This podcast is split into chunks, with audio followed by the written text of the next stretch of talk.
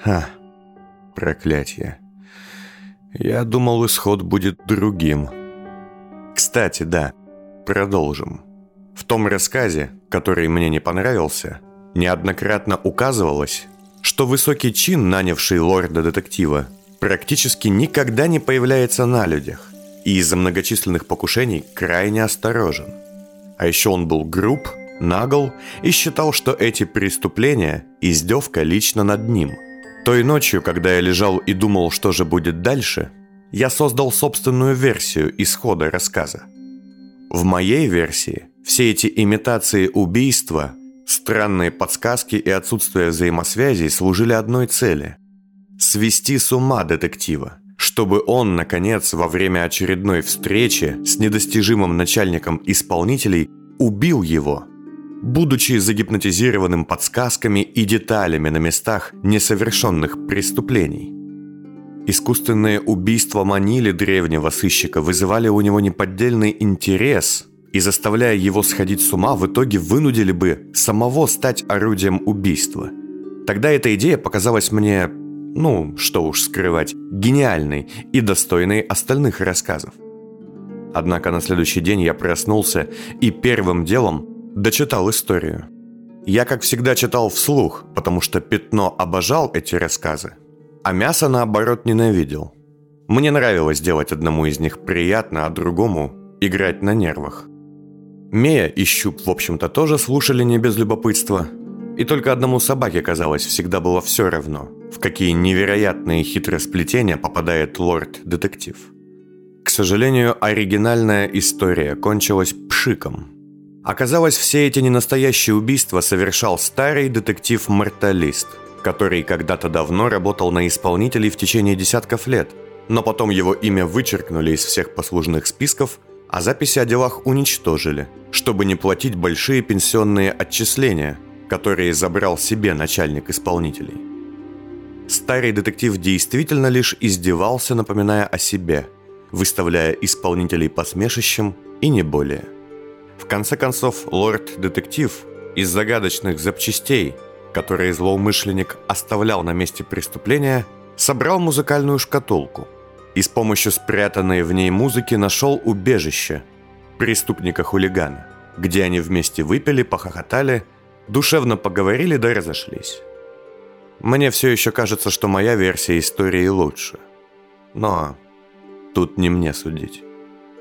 Да и все это я к чему – Боюсь, мне придется воплотить ее.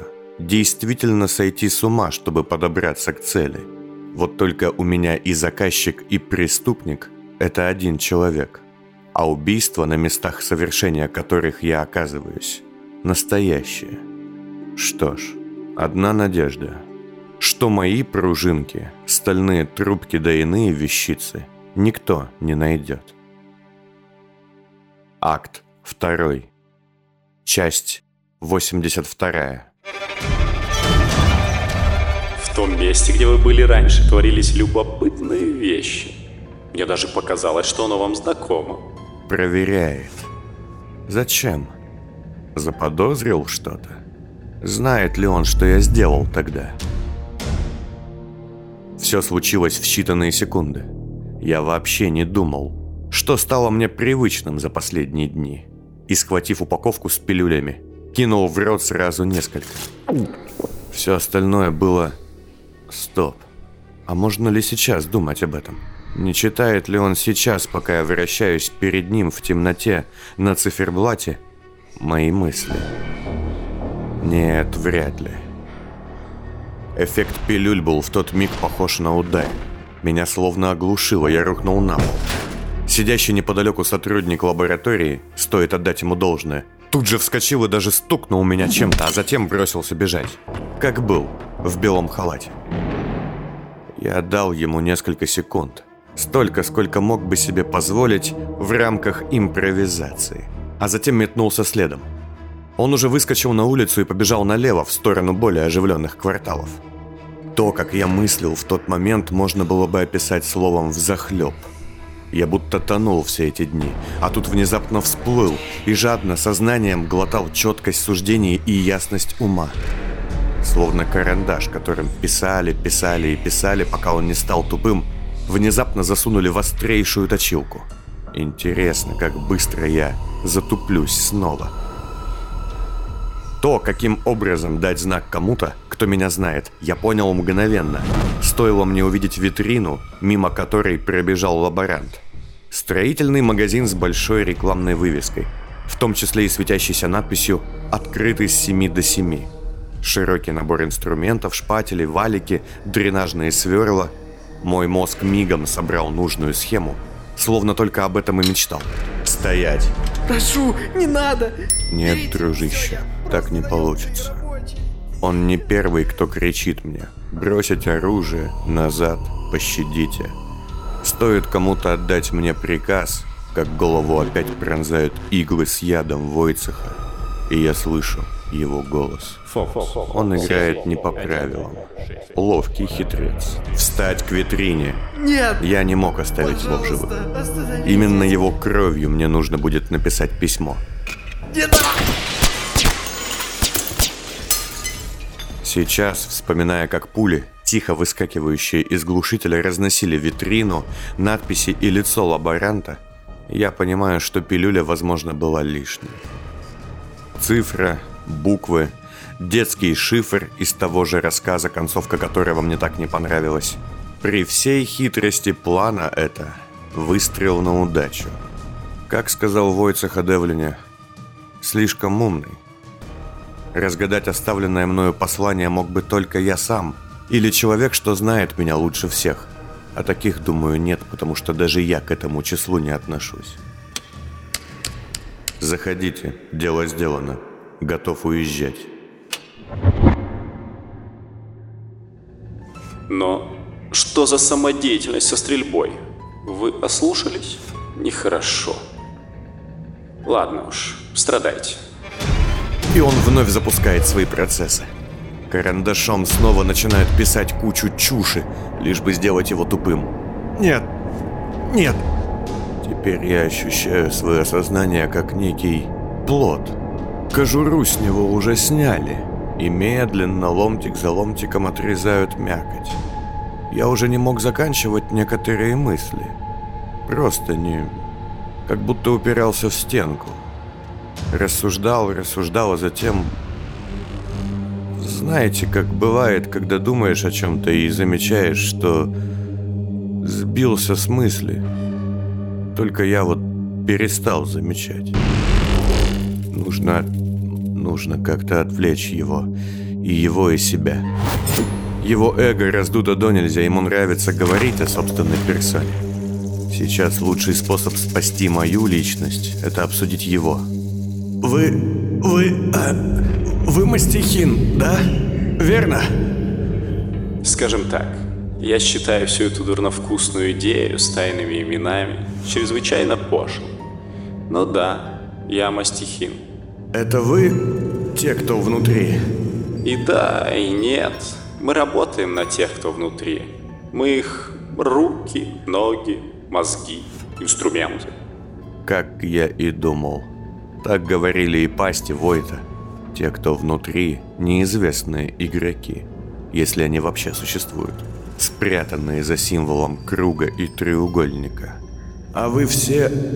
это кто? Ну уже, поразите меня, Понт. Вы же видели документы Сайбеля, отчеты. Перечислите и поглядим, как легко валится к плохам собачьим вся наша конспирация. О, спасибо. Поводок сознания ненадолго снят. Войцеху нравятся собеседники. Попытаюсь стать достойным. Войта именовался Рапидом. Так, Пасть – палитра. Сайбель – кисть. неплохо. Вы – мастихин. Джипсы и Крейг – ластик и шпатель. Да, 6 из 9 неплохо. А Люцида, Муштабель, Холст. Ну, это несложно, но и не важно. Но кто тогда художник? Кто рисует всеми вами? Кто-то, мне признаться, не очень важно. Они хотят создать отличное общество. Общество, где каждый получит по своему таланту. Где не будет места как бессмысленному альтруизму, свойственному мышлению бедняков. так и бесконечного тупого стяжательства и трусости, свойственных властям и их мелким шавкам, вроде правоохранительных органов. Звучит как утопия. Это невозможно. Согласен, но приложить руку к такому уже величественное достижение. Пройти путем моего отца. Только не трусливо стоять в стороне, отдавая бразды правления и известность другим. Вы знали моего отца, Понус? Или слышали? Я даже... даже видел. Было ли это или нет? Там точно ездил трамвайчик. Позвольте представиться. Я профессор-прогрессист Павел Грабов. Отец безумного психопата, соратник профессора-комиссара Алана Хеймса, создатель концепции почтальона N67, участвует Мы с ним, кажется, беседовали. О, как. Интересно. А вы знали, что именно он, а не Мэнс, был автором заговора профессоров? Нет. Так всегда. Один по-настоящему толковый деятель создает идею, но продать ее под силу только человеку с харизмой. У Павла Грабова не было харизмы. Это был грузный мужик с большой бородой, любящий посмеяться, покушать, почитать научные труды. Он создал концепт, но продавать его он взял Мэнса. Вы, думаю, лукавите в Войцах. Это... Этот план не мог...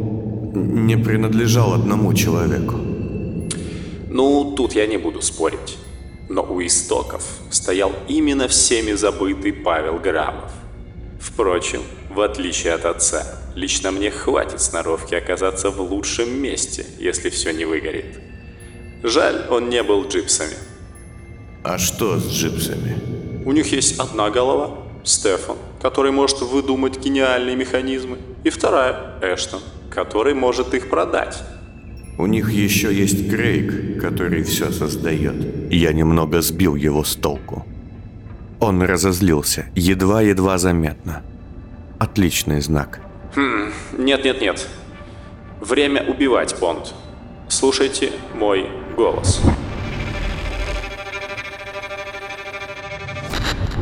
На связи Гамма. Клинок 0 доставлен на место. Выпускаю. Моральная кома. Так бы я это назвал. Заперт в собственной голове, а снаружи тело убивает людей. Бессилен и всесилен одновременно. Тело неуязвимо, но вот сознание распадается на куски. Самое непонятное в этой ситуации – считать ли себя виноватым? Виновен ли я в смерти этих людей? Или только в Войцах? А может и мы оба? Я не знаю. Мысли силятся найти себе путь, и их развилками уводят в непонятном направлении. Когда я разбиваю чьим-то лицом стеклянную дверцу шкафа с медикаментами, я начинаю читать названия медикаментов, вспоминать, где их можно использовать, не применял ли я их. Когда я выхватываю у кого-то оружие, чтобы использовать против владельца, меня интересует марка, модель, калибр, а не то, что пули из ствола разносят чью-то голову. Если продолжать аналогию с той самой живой книгой, из которой вырывают страницы, то, читая текст, я уходил по сноске ниже, а в описании сноски было еще указание на другую сноску. И далее, и далее. Таким образом, через систему О, кузницы Вилей, клинок – а какое на нем клеймо? А такое же клеймо было у Луки Штайнхельта. Печать заверена. Как там интересно в поместье Штайнхельтов? Как отреагировали древние на то, что с ними случилось? Как живут древние? А вот и поместье Расти. Я тонул и тонул в вязкости мысли. Но все же иногда я просыпался и успевал что-то сделать вновь подложить пружинку, патрон, часть затворенного механизма в кучу оборудования, что помечал невидимым газом из баллончика. Я оставляю улики. Лорд-детектив многому меня научил. Спасибо тебе, Вилл Пилгрим, кем бы ты ни был. Дело сделано. Заходите. На связи Гамма. Клинок 0 закончил сбор. Уходим.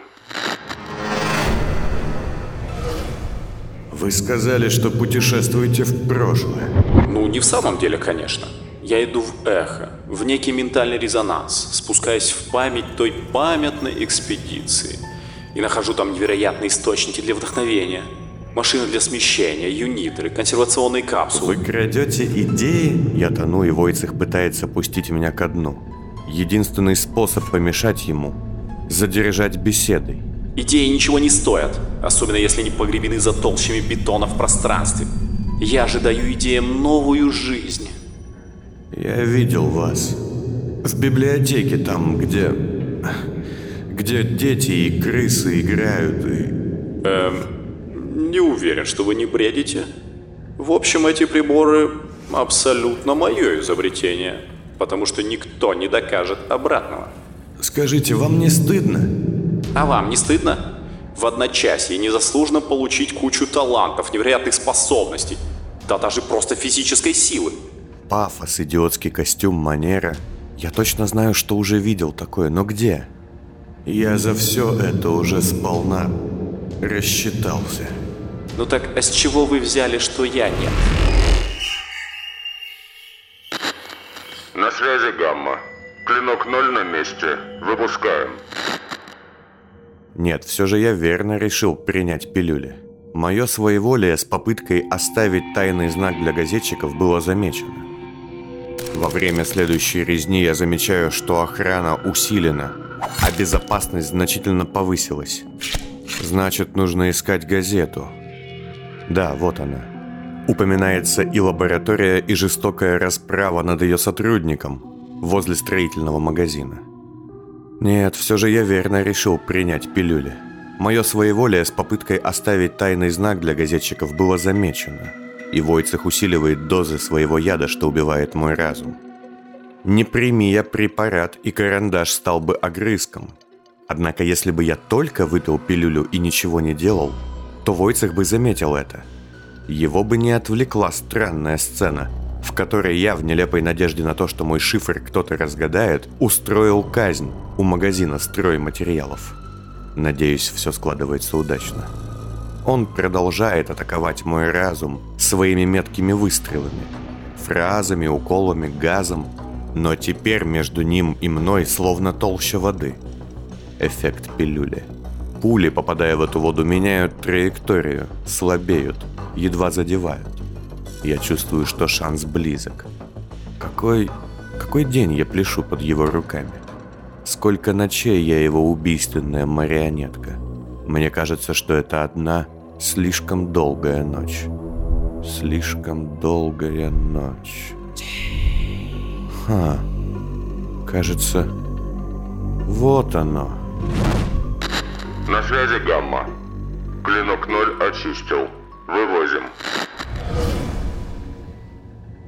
Ясно, на кой ляд я вам сдался. Но в мозги-то мои вы зачем лезете? Это заказ от господина Понда. Услуга за услугу. И, и чего вы хотите добиться? Я собираюсь разрушить вашу личность под основание. Благо, оно чудовищно шаткое, господин Понд. Почему... почему вы ему помогаете? Я не помогаю, я сотрудничаю. Мне нет дела до того, преуспеет он или нет. Человек, что именует себя Пондом, если это и правда он, с идеалами 15-летней давности и теми же познаниями, не угроза. Плюс, если мои догадки верны, то быть ему добрым знакомым выгодно. Чем выгодно? Для вас чем? Это... это не важно. Важно, что мне надо разрушить вас, чтобы он легко забрал у вас то, что ему нужно. Сейчас он, к несчастью, вам не ровня. Почему вы вообще решили с ним связаться? Что вам о нем известно? Что он хочет? Вы не с тем связались, вы ничего о нем не знаете. Я много о нем знаю. Мне нравится его подход. Максимальная эффективность. Либо выжимаешь все из себя, либо ты не заслуживаешь ничего. Разница наших подходов лишь в том, что Понду есть дело до тех, кто живет не так, как ему кажется правильным. А мне нет. Он толкает падающих, я же предпочитаю пройти мимо, не тратя силы на тех, у кого их не достает. А вот вы, я восхищаюсь вами. И, если честно, до усрачки боюсь.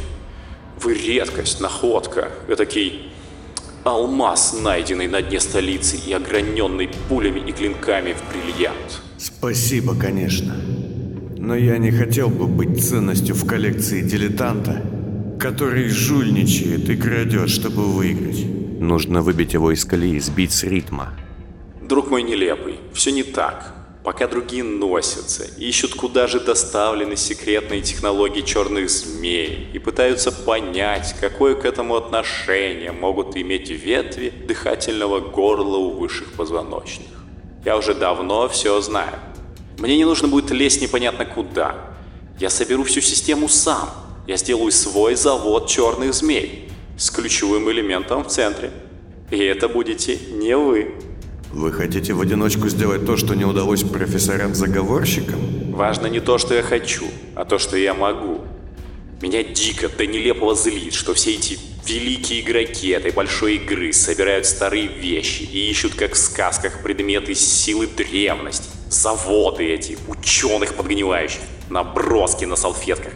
Они собирают осколки зеркала, а в то же время я отливаю новое, компактное и лично мое.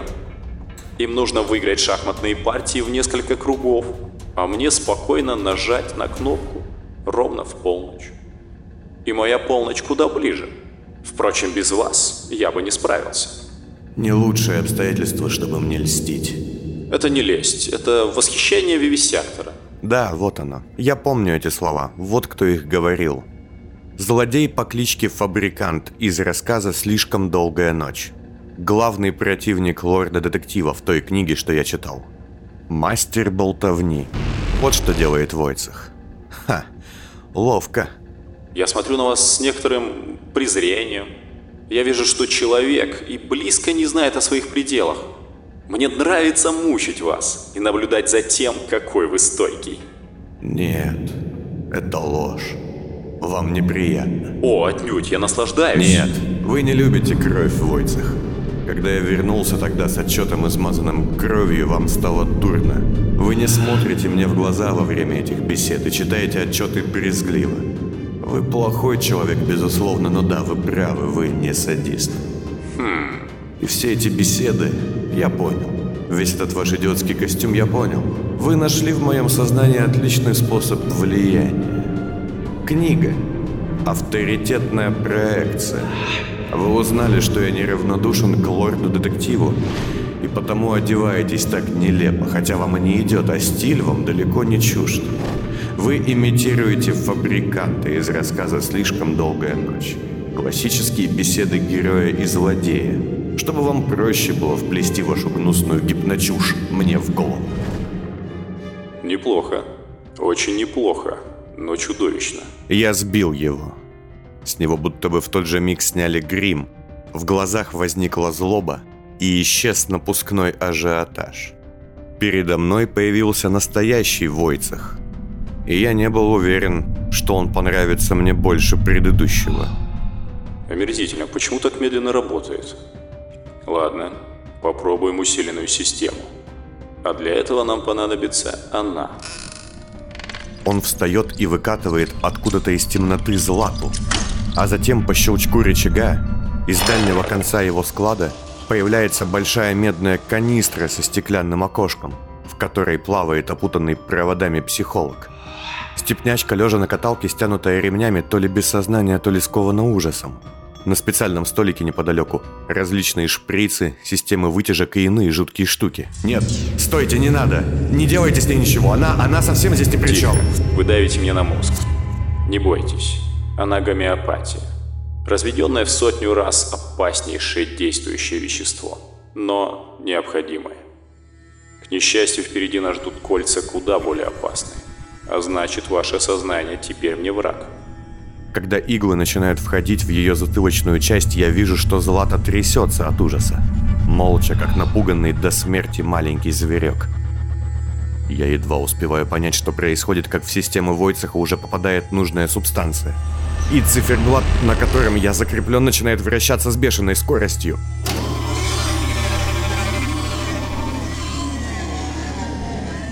Можете быть уверены, я не злодей. И то, что сейчас делает этот запущенный механизм, а именно раздробит вашу личность, мне очень не нравится. Мое сознание теперь словно примечание к тексту, не более. Из книги вырывают последние страницы, и в ней больше нет никакого смысла. Лишь обложка. Но, в отличие от вас, Фиц, у меня нет выбора. Зато нам больше не понадобится эта нелепая перегородка, этот костюм и весь этот жалкий пафос. Прощайте. Содержание больше нет. нет, нет, нет.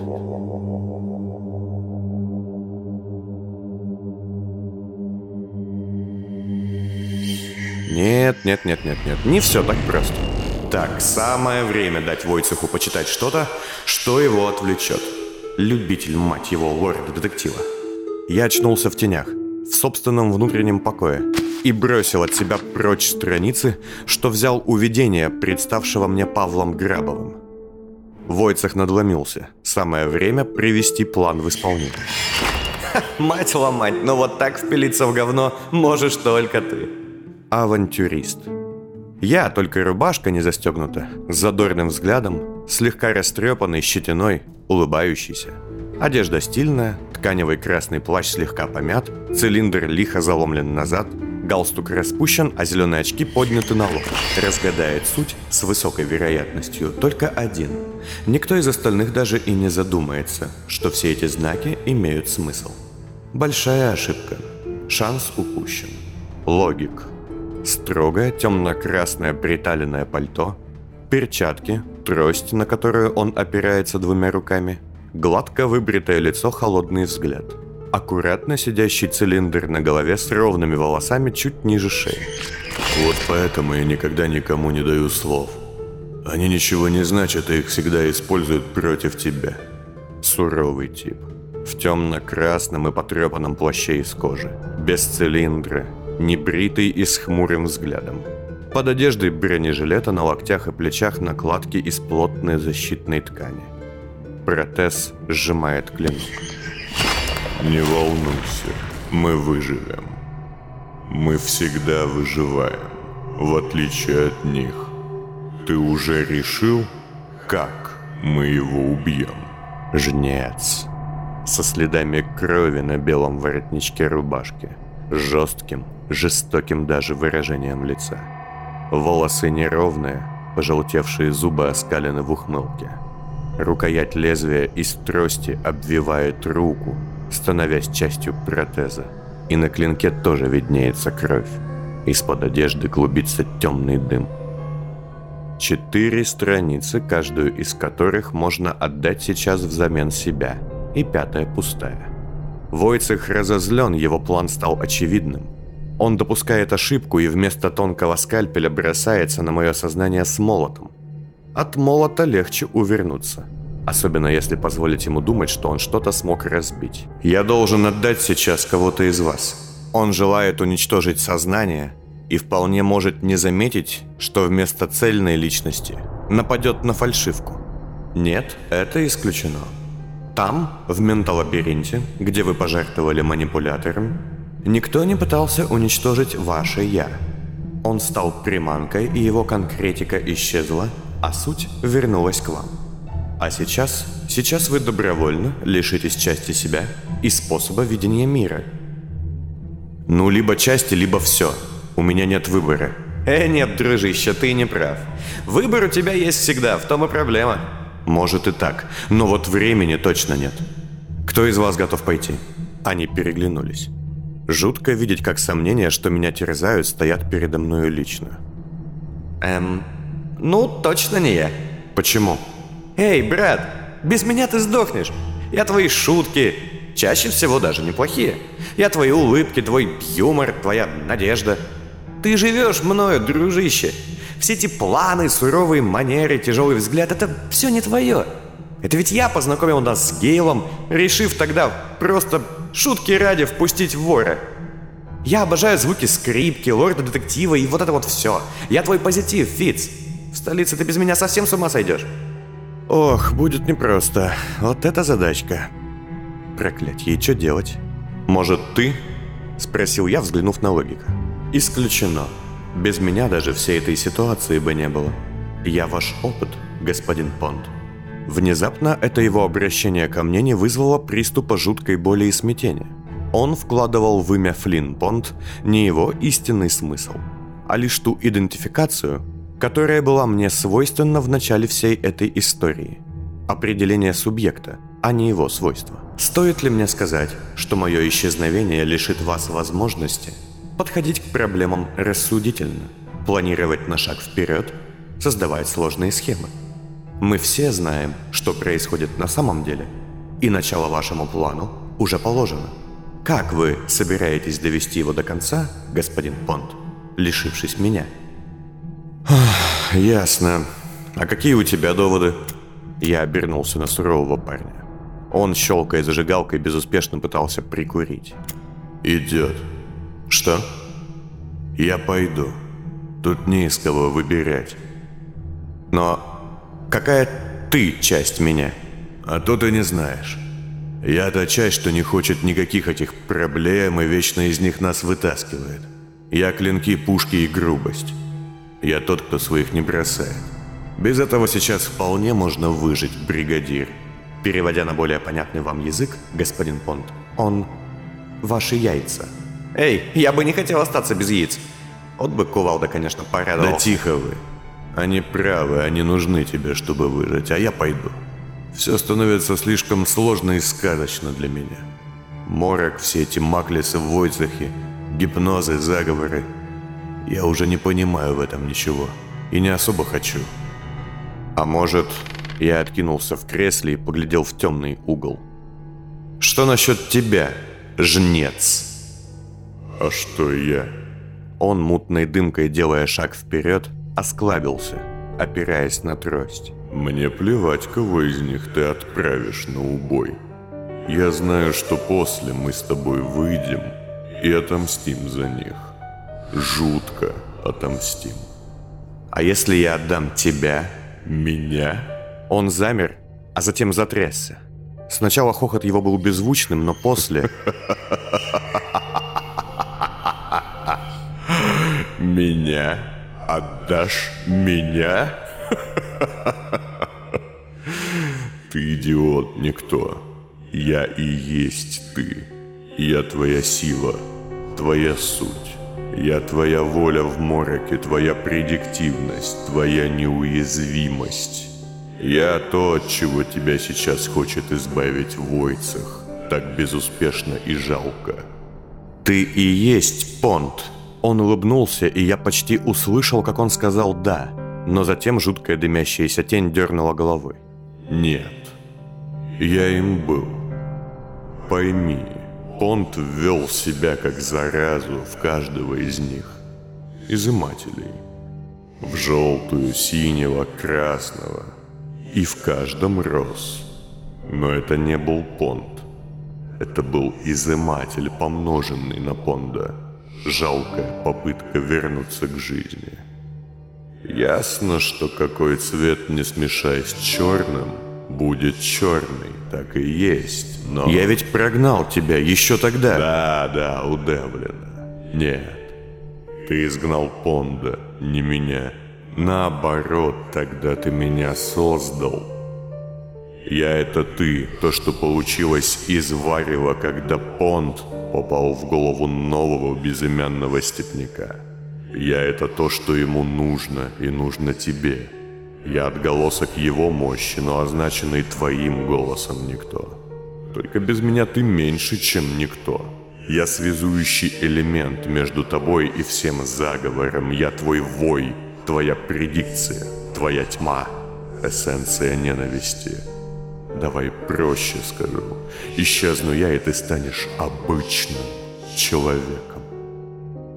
Но тогда и Понт не сможет преуспеть, верно? Не заполучив тебя внутри меня, он не придет к полуночи. Нет, это не так. Скажи ему, логик. Важно не то, кто придет к полуночи, а то, кто будет к ней ближе остальных, когда она наступит. Пока вы 59 минут, но следом за вами идет Понт. Да уж, во всех смыслах А может он тебе врет, бригадир? Захлопнись, мышца.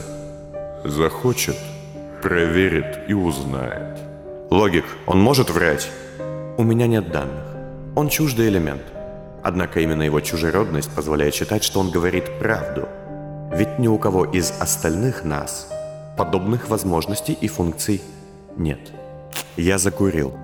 Тяжелое бремя иметь возможность решать, да? Но ведь есть еще страница. Никто. И верно. На полу лежала еще одна, пустая страница, куда бы я мог что-то вписать. И смысл в ней, она пуста. Не в ней, в нем. И жнец указал мне за спину. Там, в потаенных уголках моего подсознания, лежал Марк Дайн, опутанный туманом ментального стазиса. Нет. Почему нет? Выпусти его вместо себя. Ему, помнится, это понравилось. Он лежит там и ждет... Чего ждет? Своего часа? Так его час давно пробил. Он должен тебе и должен с лихвой. Это недопустимо. Я ему обещал, я его спас, помог ему. А он бы так сделал? С каких пор я должен мерить свою совесть моралью остальных? С тех самых пор, как... Это не было похоже на пробуждение никто. Город ломает тебя, и либо ты срастаешься с ним, либо умираешь. Это жесть полная. Очнуться, чтобы мгновенно погибнуть. Эй, он нам верил, доверился. Так нельзя делать, это паскудство просто какое-то. Проще было бы тогда поглотить его в прошлый раз, чтобы извлечь выгоду в виде знаний. Плюс мы не знаем, как он себя поведет. Возможно, он даст Войцеху понять, что что-то идет не так, лишь бы спасти. И вообще, он, конечно, не свой, но это просто предательство. Замолкните. Я докурил и бросил окурок на пол. Он рассыпался пылью. Марк Дайн такой же враг Понду, как и я. Вместе с ним мы сильнее. Я мог бы переселить его в Зеленого или найти ему более достойное применение. Но ты же тоже смотришь на него как на функцию. Он жертва. Какой смысл терять одну из своих фигур на поле, если можно подставить чужую? Никто. Я встал. Вся эта беседа занимала, полагаю, секунды, не более. Просто замешательство, глубокое сомнение и внутренний диалог. Не бойся. И без этого сопливого весельчака-романтика, и без этого напыщенного и завистливого умника, даже без кучки мускул и наглой рожи ты вытянешь, а без меня нет. Но да, мы все часть тебя, а вот этот квартирант. Может, пора выселить его с чердака.